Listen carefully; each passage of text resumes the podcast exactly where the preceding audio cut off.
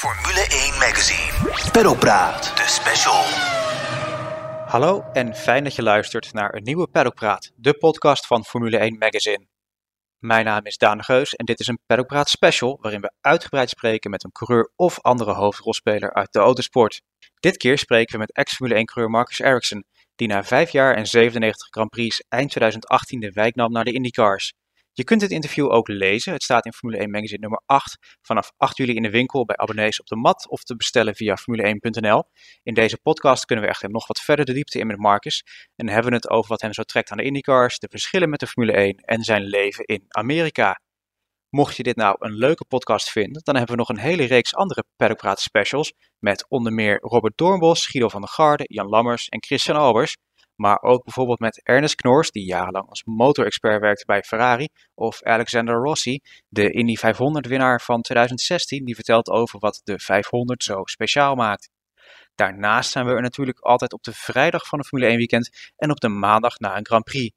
Je vindt onze Paddockpraat podcasts op onze website formule1.nl of via de bekende podcast apps Spotify, Apple Podcasts en Google Podcast. Voor nu veel plezier en bedankt voor het luisteren. Formule 1. Paddockpraat. So, Marcus, you decided to move from F1 to IndyCar uh, late 2018. What was your reason behind this uh, this change of reasoning?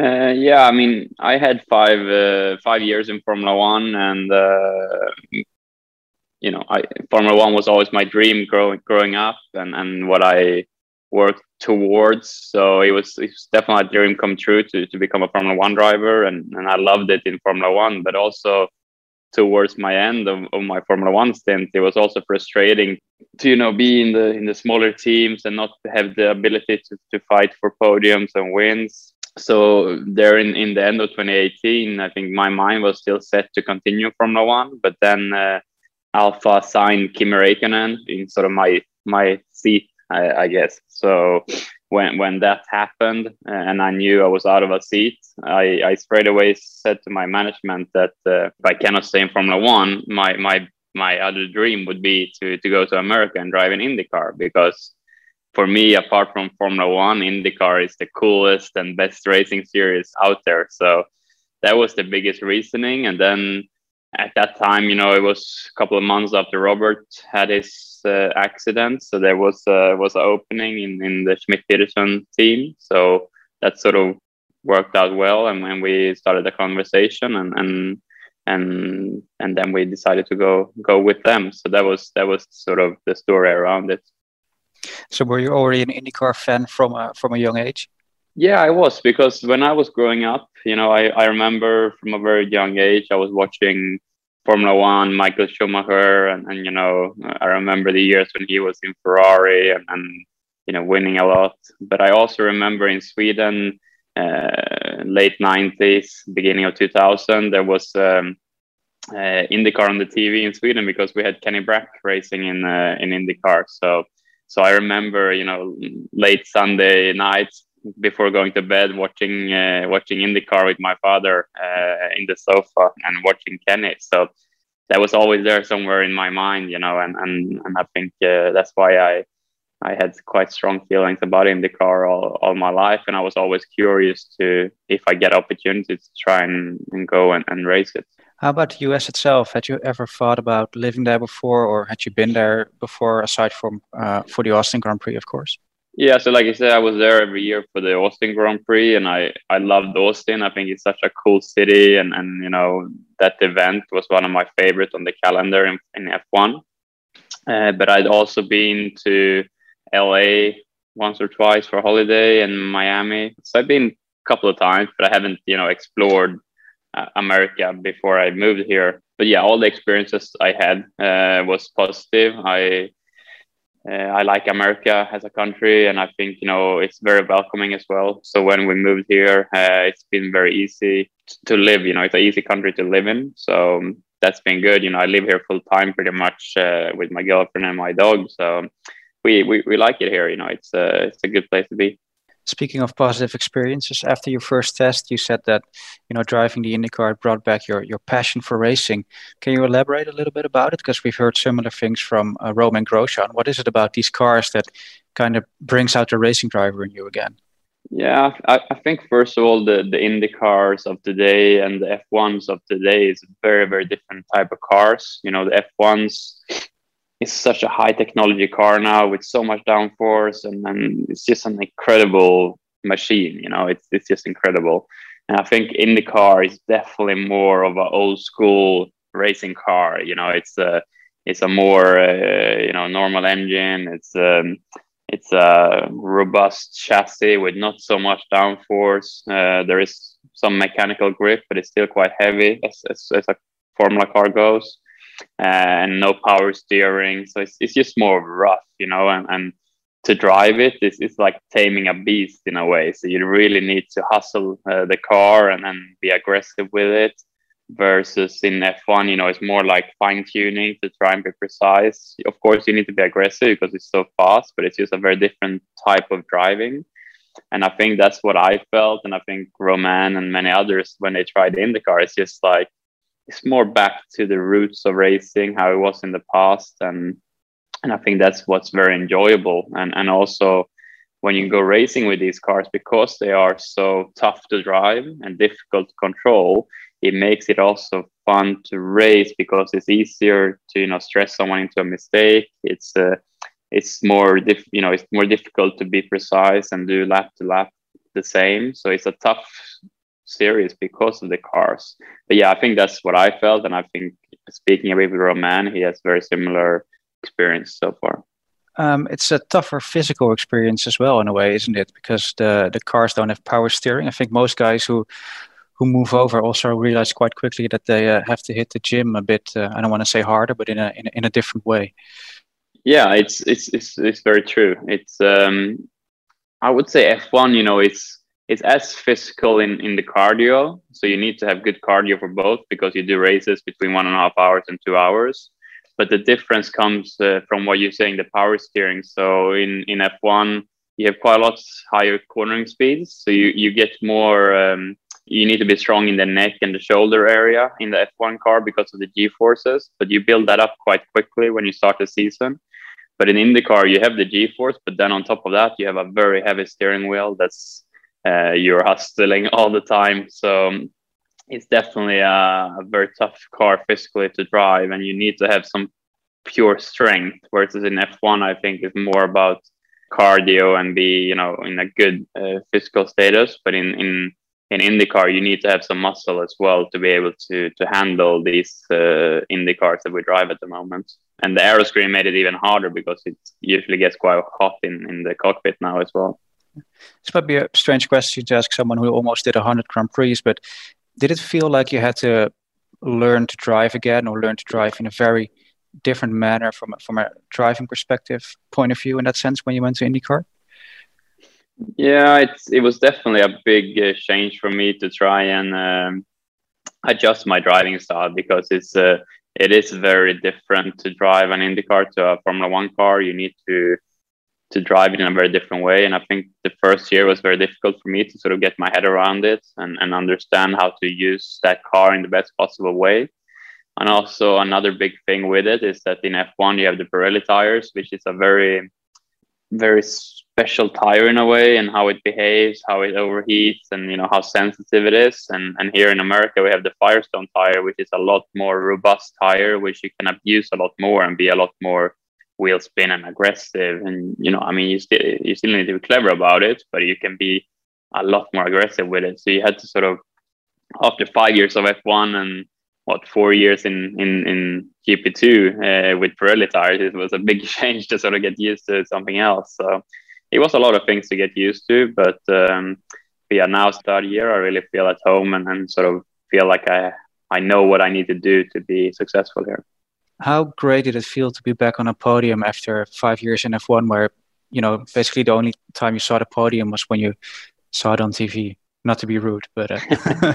no, it's it's it's true, and uh, no, it felt it felt great. You know, to, to be uh, a racing driver on this level, you know, you need to be a very you know a winner uh, to be able to to to get all the way to F1 or or even IndyCar. You know, you need to have that mindset and to race five years in F1, never have the chance to be on a podium or win a race. It's really tough mentally when you have that uh, mentality. A lot of drivers love the the close competition in IndyCar, the small differences between the, the teams and drivers on the grid. What's that like for you? Because obviously it offers you a lot of opportunities. On the other hand, if there's something that goes wrong in the setup or maybe you make a driving mistake, you can immediately be at the back. Whereas in F1, if you have, you know, let's say a Red Bull or Mercedes, you know, no matter how bad your weekend goes, you're still going to be in the top five, basically.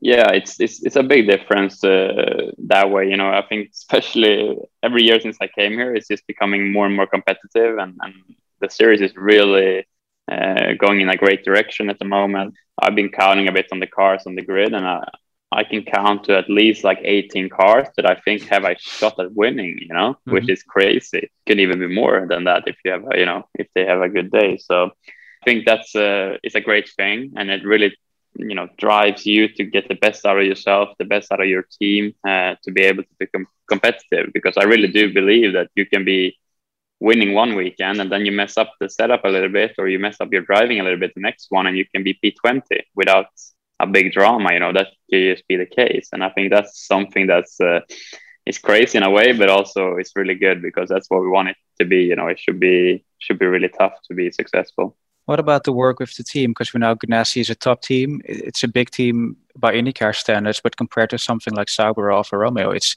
still relatively modest in size, isn't it?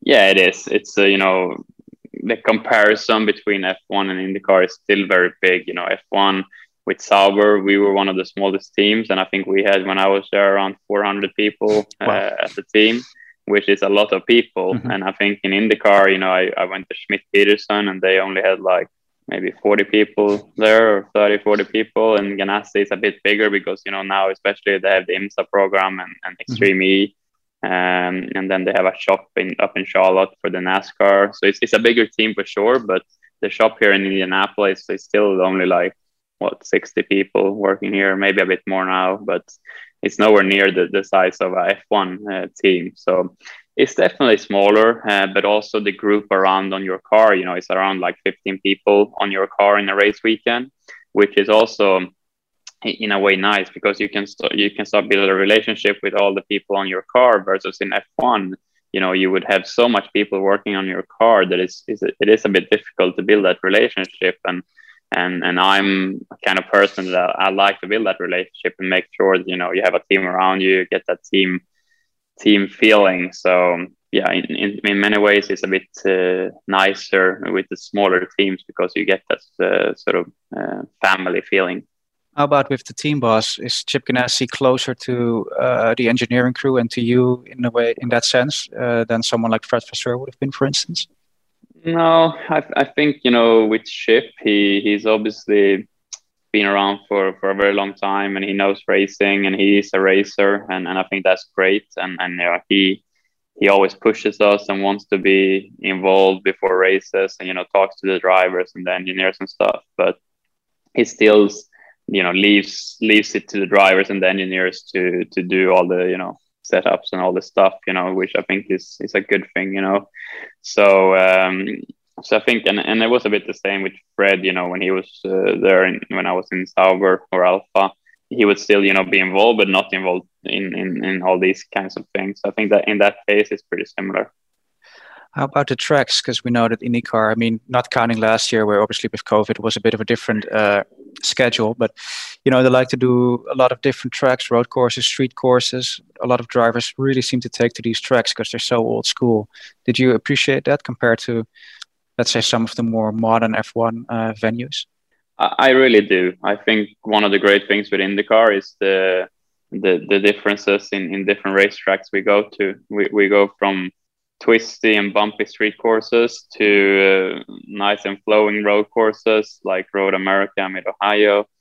You have the super speedways, which is completely mad but a lot of fun, and then you have the short ovals as well, which is very different as well to drive. So you really have like four different types of tracks that you need to have different driving styles for, uh, and most of them, if not all of them, you have to be really good as a driver because you have no room for error. Because it's like you say, you know, you don't have these big runoffs. You you have usually grass and, and a barrier or on the ovals you don't even have grass you just have a barrier so it's mm-hmm. a, it's definitely a different way of driving compared to the the modern f1 tracks where you can sort of do a lot of mistakes without finding a barrier or, or a gravel trap so that's something i enjoy because it means that when you get to a race weekend you need to sort of build up your speed uh, through the practice sessions to find the, the limit versus in in many of these new f1 tracks you, you don't have to do that. You can go out and be on the limit or over the limit even and then you can creep that back a bit because you just go wide in a couple of corners. And, and it's a different mindset that you require which i, I prefer this uh,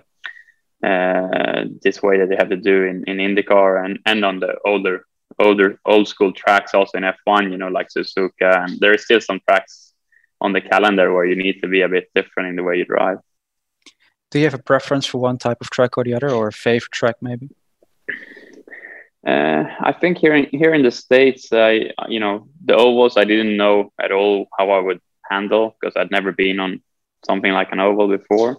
But it was always something I was curious to try because I've always I get the biggest uh, satisfaction from driving in high speed corners, mm-hmm. and you know that's what I always loved. You know when we got to Suzuka, uh, to Austin, to you know tracks with a lot of high speed content, that was always something I I loved Silverstone, you know, these type of tracks is always something that I that was my favorites. So that's why I I always thought that uh, ovals could be something that I would enjoy, and um, and that that's been the case. You know, I really had a fun and good time on the ovals, and uh, yeah, I've enjoyed it. I feel like it suits my driving style.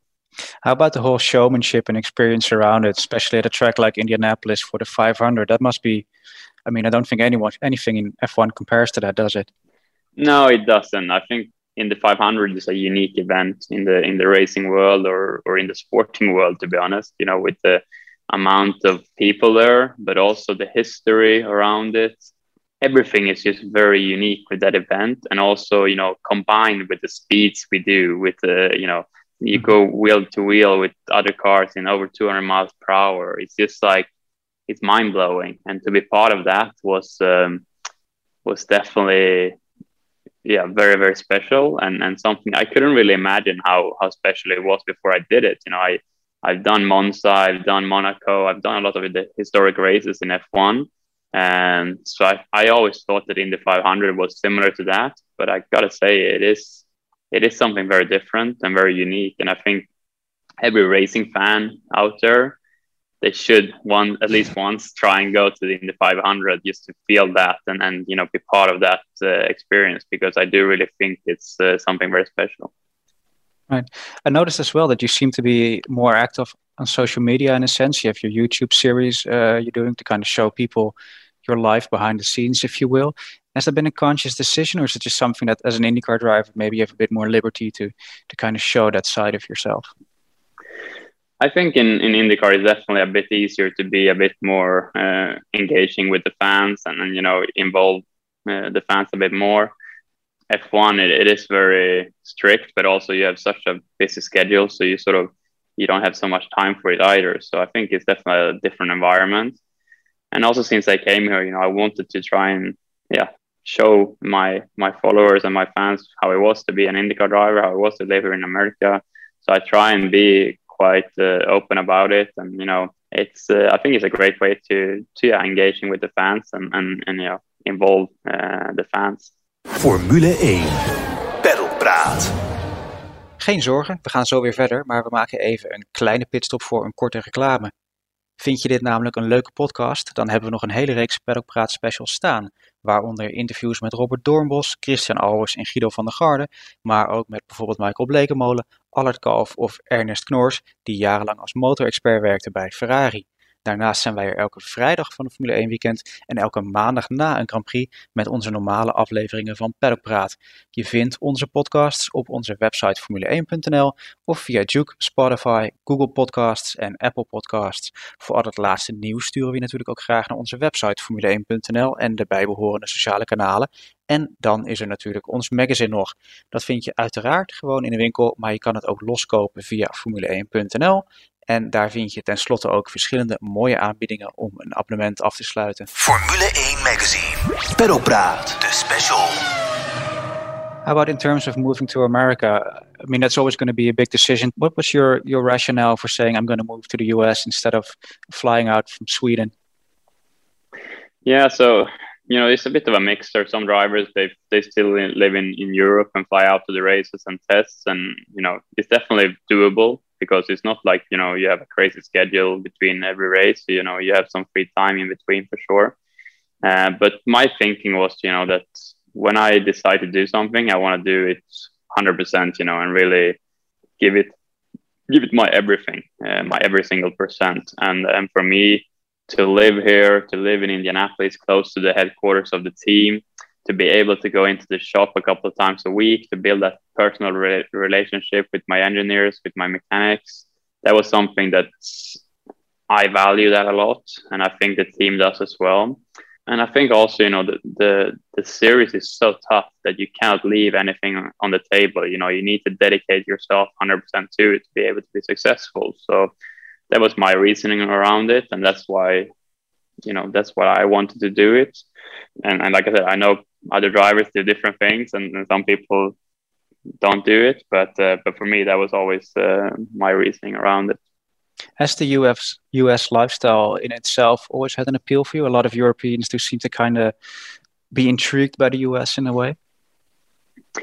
Yeah, in, in some way, I would say. I still, you know, I I I'm from the sort of uh, countryside in Sweden, so I, I guess America is quite far from what I'm grown grown up in. So I do miss Sweden in some senses for sure, and you know, I always go back when I, uh, you know, over the winter and and in a normal year when it's not mm-hmm. COVID mm-hmm. around, you know, I would could go back a couple of times during the season as well when there is gaps.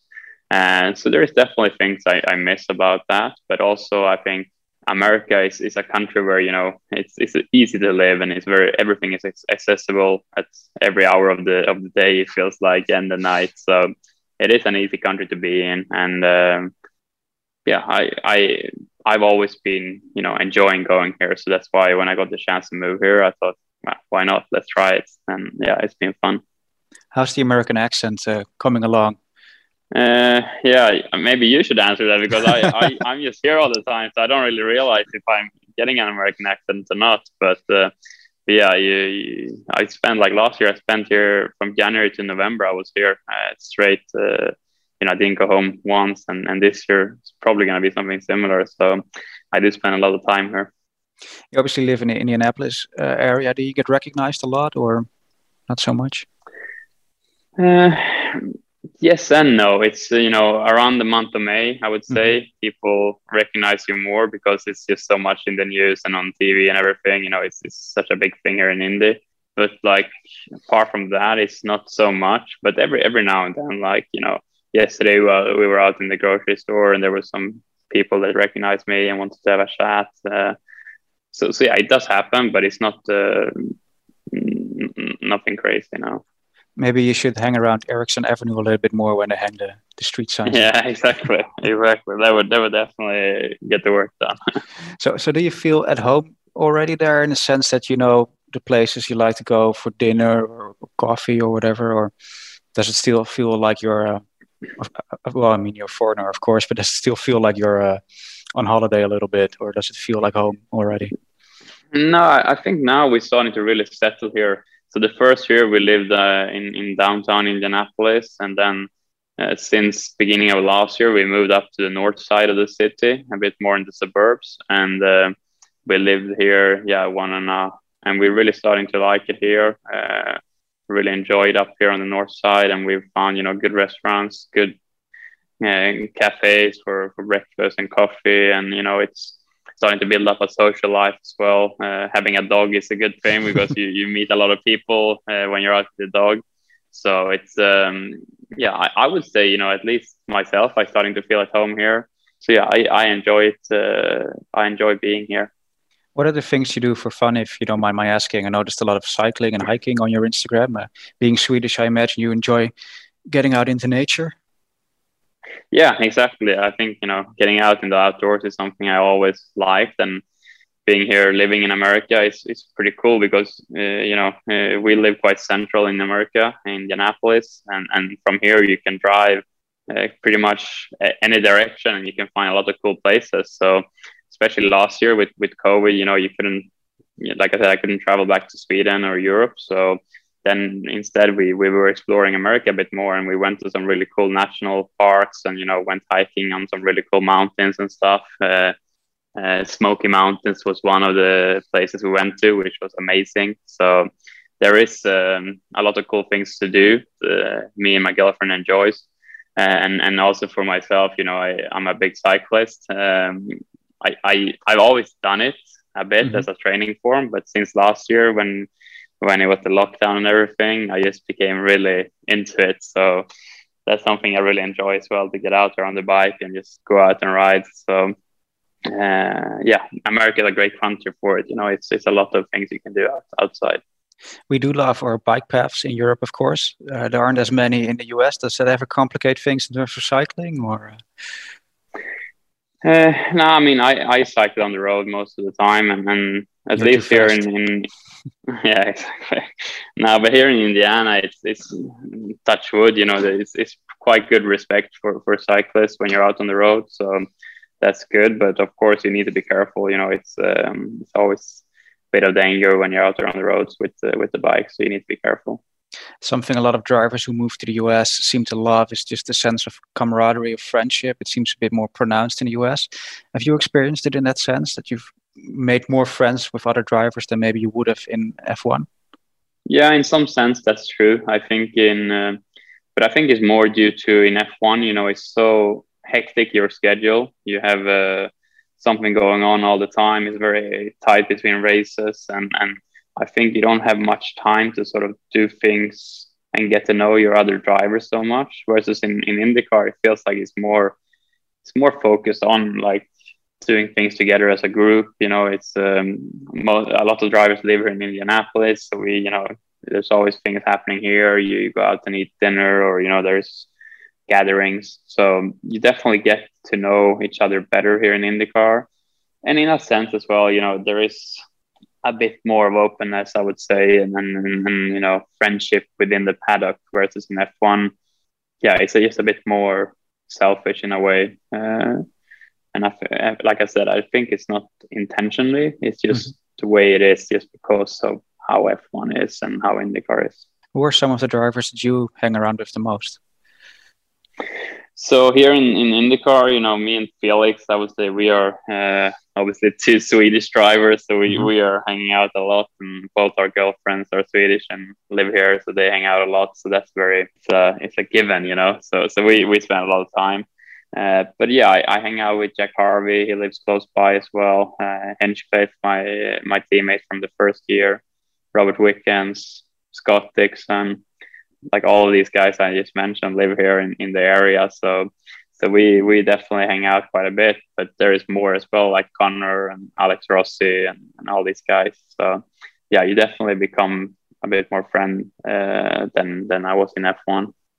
I remember Alex Rossi saying that one of the things that surprised him the most uh, when he moved over uh, is that the drivers would actually barbecue together after a race or during the race weekend. Have you experienced that? Have you become a barbecue master already, maybe? Or? and no, I wouldn't say I'm a master, but yeah, there is, you know, uh, especially in the month of May, most of the drivers we stay in the RVs there, mm-hmm. and you know, there is definitely a lot of hangouts there uh, between the drivers and driver wives and girlfriends, and and uh, yeah, it's a nice thing, you know, it's a nice atmosphere, and, and it's definitely enjoyable.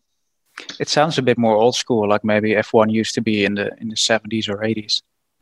Yeah, I agree. I think you know it is more like that. I would say you know it's it, because that's also the thing. You know, it's not it's not it's as much money around. I guess so. It's not as much luxury around. Mm-hmm. So it, it is a bit more. You know, like people stay in RVs. It's it's a bit more like yeah, a bit more old school. Uh, the, the, the feeling and and that's not always a bad thing. It's actually quite a good thing. yeah, it does sound like it kind of gives it kind of appeal because I remember speaking to some of the guys who said, I think Mid Ohio is just in the middle of nowhere, like there's nothing to do, so you kind of have to hang out. Yeah, exactly. That's the thing. Like some of the races we go to is in the middle of nowhere, you know, and mm-hmm. it's uh, it's it's pretty limited stuff to do there. My girlfriend even have a list of races there where she don't even want to come to because she's like it's so boring. There is nothing there. So so yeah, it's it's definitely different that way, but. Uh, I think that has its charm as well. You know, it's um, that's a cool thing. You know, we go to some remote places where there is some cool racetracks, and and you know, in, in the middle of the, it's a bit like Spa. You know, it's a bit in yeah. the middle of, of of the nowhere, and then there's suddenly a great racetrack there. So from my perspective, I, I, love it. I can understand that my girlfriend maybe doesn't think it's the most fun place to go to, to a race. She prefer Long Beach or St. Pete, where it's uh, a bit more going on. But uh, but yeah, I think that's really cool. It, it does seem like going all over the US, you get a pretty good impression of the country. Is there any area in particular which stands out to you as, as enjoyable? Or? Uh, yeah, I, I like to explore um, quite a bit and, and quite a few races. We actually go by car instead mm-hmm. of flying, even though, you know, you, you can obviously fly, but me and my trainer and when my girlfriend comes as well, we, we like to go in the car and, and see a bit more of the country. So whenever it's like six seven hour drive we usually drive instead of going on a short flight but yeah i, I don't know it's it's been like a, I like the smoky mountains the national mm-hmm. park there in um is it north carolina? Oh, i should know this. But yeah it's, we'll look at it's it. like tennessee. Yeah tennessee and i think north carolina. Uh, that area is really cool really nice. I, I like the west coast with california and all that. You know there is some beautiful beautiful parts of, of the world there to to hang out in. Uh, also, the north up, you know, around Chicago and north uh, where Road America is, is, is really really beautiful. So there is some some really cool parts of this country, and you know, I haven't I haven't explored uh, enough by far, mm-hmm. you know. So there is a lot more to explore. But uh, that's a cool thing with America, you know. It's, it's a it's one big country, but it is like a million small countries within the country. So it's uh, it's cool how different it is between different states and when you start traveling around. Do you feel like you have more time to, to do that than you did in F1, where, as you mentioned, the, the schedule is just a bit more hectic? Yeah, for sure. I think here in IndyCar, you get more of a more of a normal life. Mm-hmm. Let's say, you know, you you you always, I would say, for a race, you're gone Thursday till Sunday night or Monday morning. So it is more time in between races so you get more like a routine in, in your training in your social life and, and you can plan a bit more around it and go and do stuff and go on trips and s- stuff like that so it's definitely more of a normal life versus in f1 I, I always knew that from like preseason testing until the end of the year it's like full on schedule you know you, you should be uh, you're happy if you get a couple of days like free somewhere because otherwise you just travel, travel, travel, and, and different places, different time zones, and, and, and so on. So it's definitely a bit of a more normal life here in IndyCar. So when you take one of these road trips, uh, how should I imagine that? Is it like one of these U.S. road trip movies where it's Bruce Springsteen on the radio and, and bad hamburger places where you for lunch? And... uh, Bruce Springsteen, Bruce Springsteen can definitely be on the radio, but uh, uh, and there can definitely be some hamburgers as well, but not too many. I mean, it's not as strict as F1, but you still you still want to fit in the car. So, but yeah, it's, it's it's you know it's fun and it's pretty chilled out. Um, it's uh, it's fun to try and stop at some places. I think last year when we drove, where did we go to St. Louis? Or yeah, maybe it was St. Louis, which is not a too far drive, like four hours something, five hours we stopped and then had a look. It was like the biggest prison in, in, in the US on the on the way there. So we yeah we, we didn't go inside obviously, but we yeah we stopped there and had a look at it. So it was pretty cool. So yeah, we, we try and see you know if there is anything along the way we can stop and see. I've been to the biggest uh, uh, biggest uh, fuel fuel uh, rest stop in the world stop, as well yeah. on the way to uh, Iowa. So you know everything is big in America, I guess. How about you? Do you feel like you're getting big in America yet? In terms of your reputation, uh, not your not your size, hopefully. But uh. no, exactly. No, I, I think that you know I'm starting to get um, recognized here. I think last year, you know, I, I had a very decent year. Uh, I think that's a cool thing as well. That even wherever you come from, uh, when you join IndyCar, you still need to prove who you are and, and what you can do. Uh, it's not like just because you come from F1 or something, they're like, ah, oh, you know, he's he's a good driver or something like that. You, you still need to prove what you can do. So I think that's a cool thing with IndyCar that it's like wherever background or, or series you come from, it's it's all about what you can do in IndyCar that matters. Is this where you see your future in IndyCar? It is, yeah. I mean, I don't like closing doors to anything. So when people ask me, you know, would you ever do this or that? Was, who knows? But for me, in my head, I want to see myself in IndyCar for for another ten years, you know, and you know, win races and win championships. You know, that's what you work towards, and what you, that's what I want to do. So that's my long term goal. Um, but let's see how it shakes out in the future. But yeah, my, my long term goal is to stay here. You don't miss F1 in that sense? No, I don't. I think, you know, some things with F1 I could miss, you know, but uh, and F1 will always be F1. You know, it's uh, it's still the biggest sport uh, in in motorsport and the biggest series, you know, and it will always be like that. But I I'm very happy with what I did in F1. I'm very happy with where I am at the moment. So yeah, it's not like I stay up at night missing F1. That's for sure not. How about life in general? Do you see yourself staying in the US? Maybe even after your career? yeah, that's a good question. I don't know. Like, I haven't really thought that far ahead. And like I said, I, I enjoy it here now. I think my girlfriend enjoys it here. So the moment we're happy here. But yeah, like I said, I, I'm 30 now and I see myself driving for at least another 10 years, if not more. Um, so yeah, let's see in the future what happens. But uh, but yeah, uh, so far it's been good. Formule 1 Magazine. Paddockpraat, de special.